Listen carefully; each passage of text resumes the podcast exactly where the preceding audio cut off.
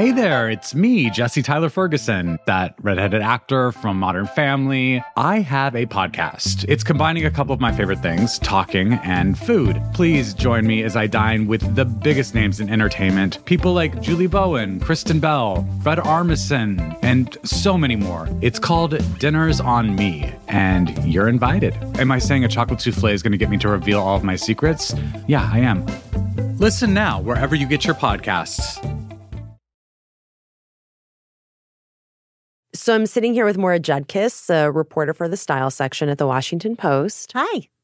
And Bishop Sand, a producer here at the Washington Post. Hello. Maura, after you did this reporting and you just told people about this story, how do people respond to you? Usually with a shriek, a shriek, I would say, but also interest.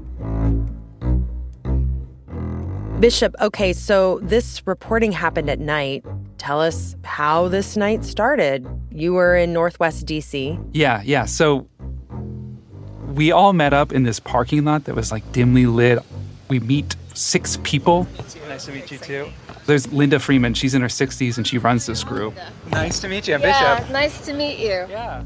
Yes. They each have a dog. Yeah, yeah. They're really small dogs.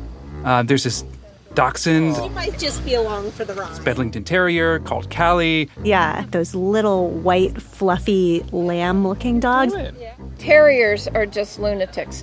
There's two Jack Russells, you know, like those um, that, that breed in the sitcom Frasier in the 90s. Uh-huh. Sounds sweet. This whole thing sounds so sweet. Yeah, and it, like everybody is super excited. Their dogs are like jumping all over the place. And then eventually there's this guy who shows up uh, with this little tiny black terrier that looks like a, a teddy bear. Name was Jax. Hi, Jax. Terrified of me. I love her to death. Hi. Nice to meet you. And this guy who's holding Jack's leash, he had this like very purposeful way about him. He had these black surgical gloves on, and he kind of looked like a commando. A commando? What is happening here? We are with people who take their dogs out to hunt rats. Just like what the hell? From the newsroom of the Washington Post, this is Post Reports. I'm Elahe Izadi. It's Tuesday, October 31st. Yes, it's Halloween, and today we are going to talk about something kind of spooky rat hunting. Maura and Bishop tell us about the people and dogs taking up this strange hobby and what this reveals about our relationship with the animals around us.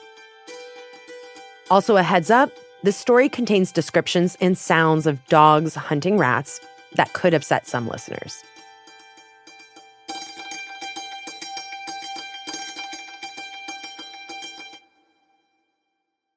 Okay, Maura, I have so many questions, but first I'll start with people are going out with their dogs to hunt rats in Washington, D.C. Where are they doing this and why is this happening in D.C.? So the rat catchers tend to go to really busy nightlife areas of the city. That's where all the restaurants are. The restaurants have alleys with dumpsters. The dumpsters are full of trash. The rats come for the trash. And so these rat catchers are coming together to tackle this rat problem in a way, but they are also motivated for other reasons that we'll get into. Yeah, and I want to hear more about that, but are these hunts legal? Um, the thing about this is that it's not technically legal. Um, the the rat hunters could get in trouble. They could be fined um, because this is a violation of animal welfare laws. Um, a group, the the Ratscallions, they did not want their locations of their hunt to be named. Mostly because they don't want to embarrass any businesses, and also because they get free parking from the neighborhood in exchange for their services, and they don't want to jeopardize their free parking. I love how so much comes down to like, wait, I've got a great parking spot. exactly. It's hard to get in DC. It's hard to get. um, Bishop, can you tell me about the group that you went out on a hunt with? Yeah, yeah. This group is is led by this woman, Linda Freeman. So many positive things happened to me because of this. She's 64 years old, and she started this group five years ago. And she's a terrier breeder. And through her kind of like breeding network in uh, New York, there's this guy, Richard Reynolds, who started this group a long time ago called Rats. He hounded me, and he hounded me, and he hounded me. And finally, Linda's like, all right, All right, I'll do it. I'm going to do it. I'm going to set up my own group. And then she says, I was going out on a couple hunts, wasn't quite sure of this, but then when my dog got the first rat, she was hooked. Yes. Yeah. Yeah. How did you know that she was hooked? Look at her.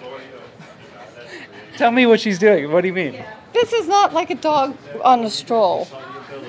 What is she doing? Uh, okay. So rather than even being aware that I'm here, her nose is going, her her eyes are going. It's an obsession. How how does this actually work usually? How do they kill the Yeah, tell me about the hunt. Yeah. okay. So basically, they have a system. The dogs all have to work together, and so do the owners. And so they have what's called a push dog, which is tends to be a smaller dog, usually like a dachshund.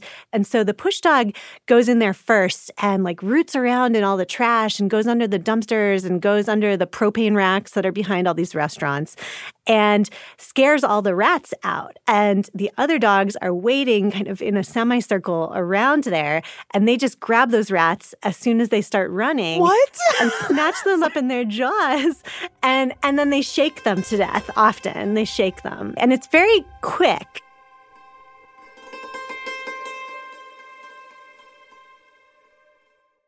I'm like weirdly horrified and interested in equal measure. Bishop, can you just what did you see on your hunt? Yeah, so there's this one scene the very beginning when we started out hunting, and it was etched into my mind. so we- we started walking on the sidewalk. Everything was all right. The dogs were kind of pulling forward on their leads, like very into where they were going. Getting excited. Yeah. Going down an alley now. Just a random alley, very dark. There is this jazz club, and then the action starts to happen. I've seen like five rats. The dogs are just kind of going crazy.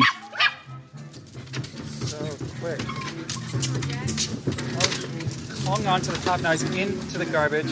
And then the people are working in choreography with these dogs to try to help them get to these rats. Something's back there. Let me pull that trash can out. Yeah. Let me go back there. Like they take these dogs, these little terriers, and they kind of put them up and they put them into the trash bins, these roller bins. The dogs just start kind of like rummaging around in there. I, I didn't expect that. They're all adorable and wagging their tails and murderous at the same time. Oh, oh, oh, oh. And the rats were outsmarting these people. Well, that's why they've been around forever. They're so intelligent. And like I saw like nine get away. Oh, oh, oh. it's on, scampering on top. There it is. There it is. Just missed it. The rat scurried out of view underneath this little porch. And then at that moment, when we all seemed to think that we were outsmarted and like we just need to go on to a different place, then this whole crowd of people exit the jazz club Surprise. they're all dressed up in these like high heels. They, the guys have jackets on.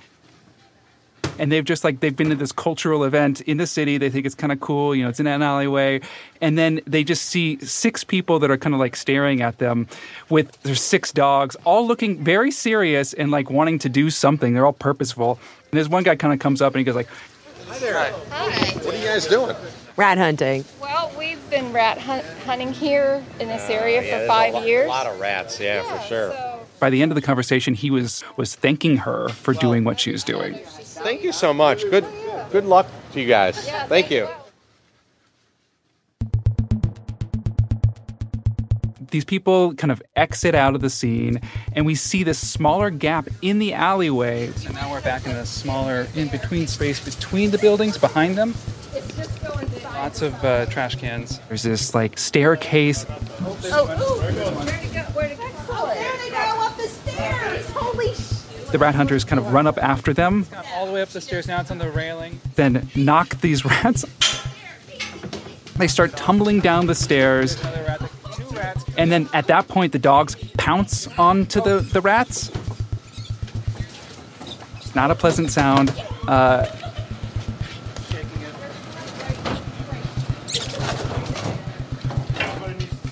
then they spot another rat that goes into the trash.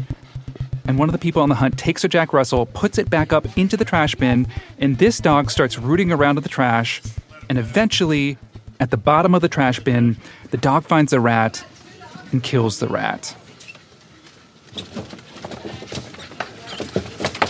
Oh! No, Maybell's good.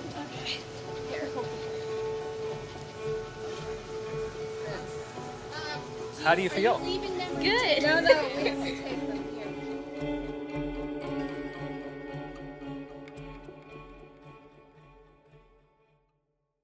Maura, what does the DC government have to say about these rat hunters, and what do animal rights groups have to say about it? So the DC government wants to make it super clear that they do not condone this activity.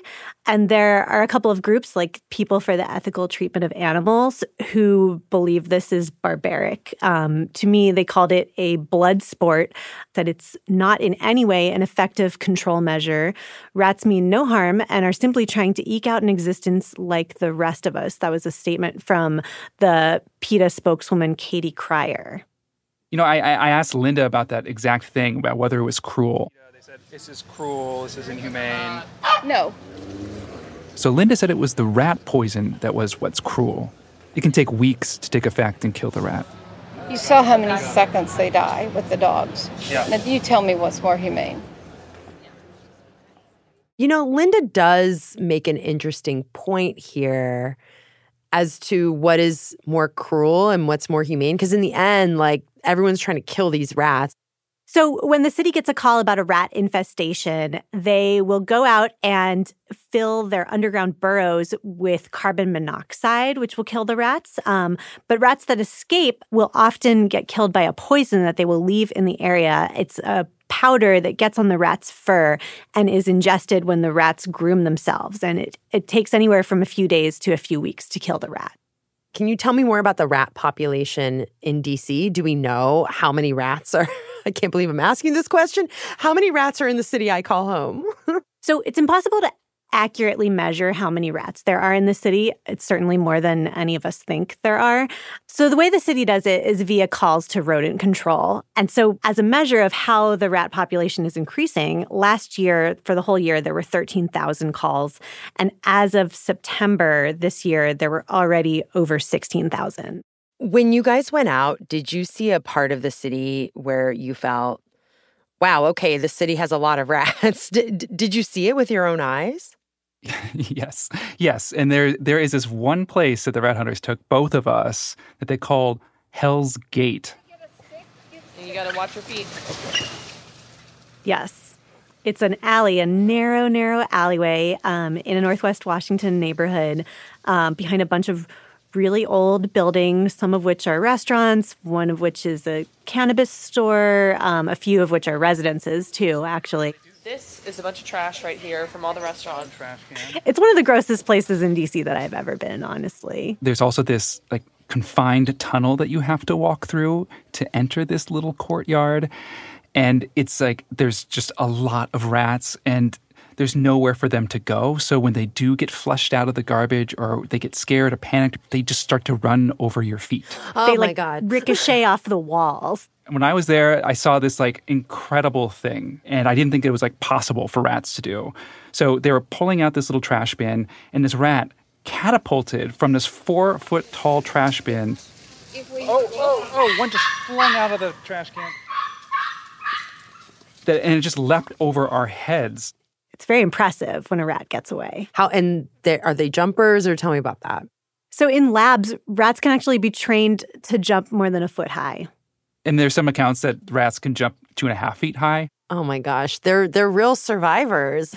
Okay, Maura, just the last thing. How do they behave in cities? So there's two species of rats that are in cities. The one that we most often see is the brown rat. They can chew through electrical wires, our plastic trash bins, cinder blocks, brick, soil, wood beams, lead. It causes all kinds of problems in our infrastructure to have a rat infestation. And rats are very smart. They're very social. They help each other, they coordinate their behavior, they play, they laugh, they show signs of empathy, and they even show evidence of regret. And Bishop, can you tell me more a little bit about rat threats to humans? Yeah, so they uh, they carry a lot of bacteria and viruses that can be really dangerous to humans, like monkeypox. They have parasites on them that it can give you Lyme disease and you know like the plague. Oh my gosh! Oh yeah, that that that old chestnut. That's how the bubonic plague was spread was through rats. Yes. Um, how how do the humans and the dogs stay safe? Yeah, so so the dogs are vaccinated. Um, the real hazard for the dogs isn't necessarily disease. Um, it's more that the rats will fight back when they are are bitten. And so some of the dogs that I saw um, were bitten by the rats on the tongue. It's like this teeny tiny puncture wound, but it just makes a lot of blood. Mm-hmm. You know, and, and that happened with me as well. I saw Jax, that little teddy bear terrier dog, at Hell's Gate. He got bit. And just afterwards, during a water break, he was bleeding from his cheek. Oh boy, he got a bad one there. Let me get a rag for you so you can wash that off. It's fine. That, that uh, blood. Does that happen often? Do they get Yeah, bit often? get Yeah. So this is like I notice you're not like really worried about it. No. They're really unconcerned about it, right? Yeah, yeah. It, they just move on, and the dogs tend to be pretty fine with it too.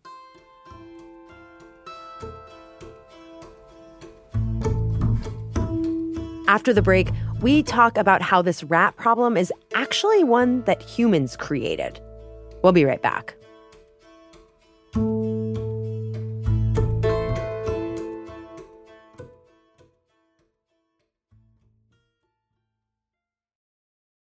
Hi, everyone. I'm investigative journalist Kylie Lowe, and I'm here to tell you about my weekly podcast, Dark Down East.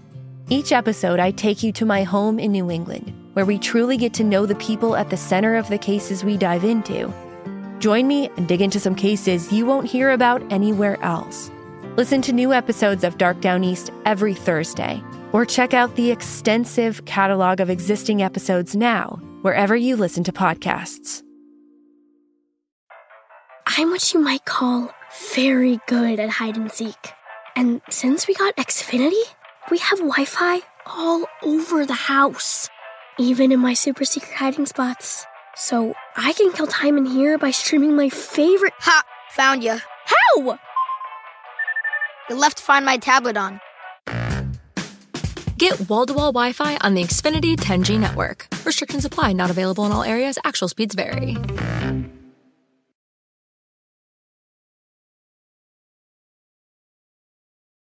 So, Maura, one thing about this rat hunting that's really standing out to me is the breed of dog that seems most suited to do this. They're very cute. Thank you.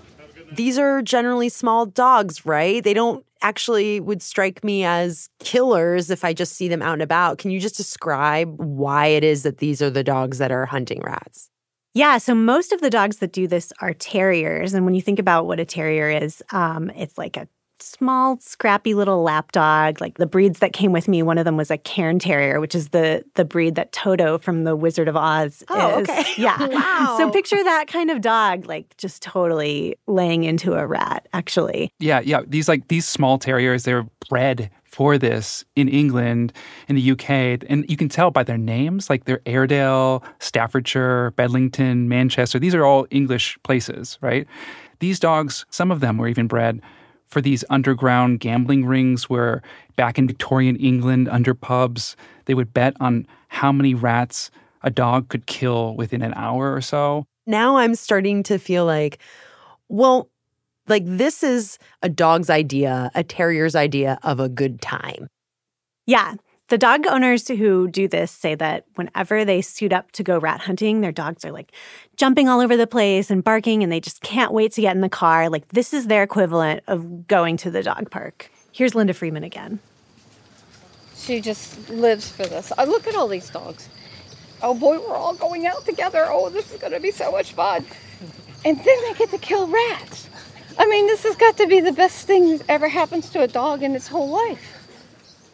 And so, thinking about the rat population in Washington, D.C., and also a lot of other cities around the country, is rat hunting actually an effective way to control the rat population? I would say probably not, because in the grand scheme of things, you know, On the hunts that I went on, they killed between 27 and 35 rats a night, uh, which in a city with 16,000 rat calls, again, you know, that's not a huge amount. And so they believe it actually disperses the rat population by encouraging them to kind of leave some of these very dense areas and find homes elsewhere. And also, I'm thinking about the places that they do make homes, and a lot of it is trash. And that's from us. Like, we've created this rat. I have created this rat problem. Yeah, I mean, the rat problem is actually just a human problem. It's our problem because we generate a lot of trash, and, you know, restaurants aren't always very good at disposing of it. They don't always have dumpsters that are rat proof. I honestly think that they just are not aware that after they close and the lights are down and the city gets quiet and the rats come out and that their trash is full of rats. I don't think they know. And you know, if if we were better at taking care of the trash, we would eliminate that rat source and then there would be fewer rats to kill. Bishop, I'm also thinking about the motivations of the people who are doing this. Yeah, yeah. I mean, these people do it for a lot of different reasons. That's what I found. It's not just the dogs. It's like it's for exercise, it's companionship with the dogs, it's, you know, being out with these other quirky people, it's interacting with people on the street, feeling like you're doing something good for the community. The only bad thing is is how tired I am the next day. Oh. That's that's the only downside. Otherwise, it's like a win-win-win-win-win. I honestly have never done anything in my life that had so many positive feedbacks in every direction. So, Bishop, you know, we started this conversation at the beginning of the hunt with Linda and the others. How did that night end for them? Well, they all were very excited about it. They were kind of smiling as they went back around 1 a.m. to that same seedy, yellow lit parking lot, and right where we started this whole night. And Linda took her rat bag out of her wagon, filled with 12 rats, dumped them on the sidewalk. the sidewalk where that everyone's I walk. That you I walk. walk on. And everyone kind of lined up behind that pile of rats. Look up. Look up and smile. you know, just like they would do. I mean, if you look back in these old Victorian photos of people catching rats, they did it back then too. They just lined up behind their kills. And as they were doing that, there's these two guys coming towards us on the sidewalk. They kind of stop for a second. Their eyes kind of widen and they realize what we were doing. And then they kind of staggered and then crossed the street. As I would. it's like the old Victorian photo for today, 2023. Yep. well, f- thank you both. I will never look at terriers and, frankly, rats the same way again. Thank you. Thank you. Maura Judkis is a style reporter for The Post. That's it for Post Reports, or Ghost Reports. Thanks for listening and happy Halloween. Today's show was produced by Bishop Sand. It was mixed by Sean Carter and edited by Monica Campbell. If you haven't yet subscribed or followed The Post's new investigative podcast, open up your podcast app right now and get to it. It's called The Empty Grave of Comrade Bishop, and it's a riveting show by my co host, Martine Powers. She follows this 40 year mystery of missing remains on the Caribbean island of Grenada and what the United States has to do with it. Again, it's called The Empty Grave of Comrade Bishop. I'm Elahe Izadi.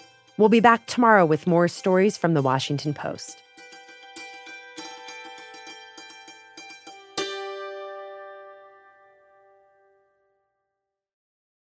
Caesars Sportsbook is the only sportsbook app with Caesars rewards.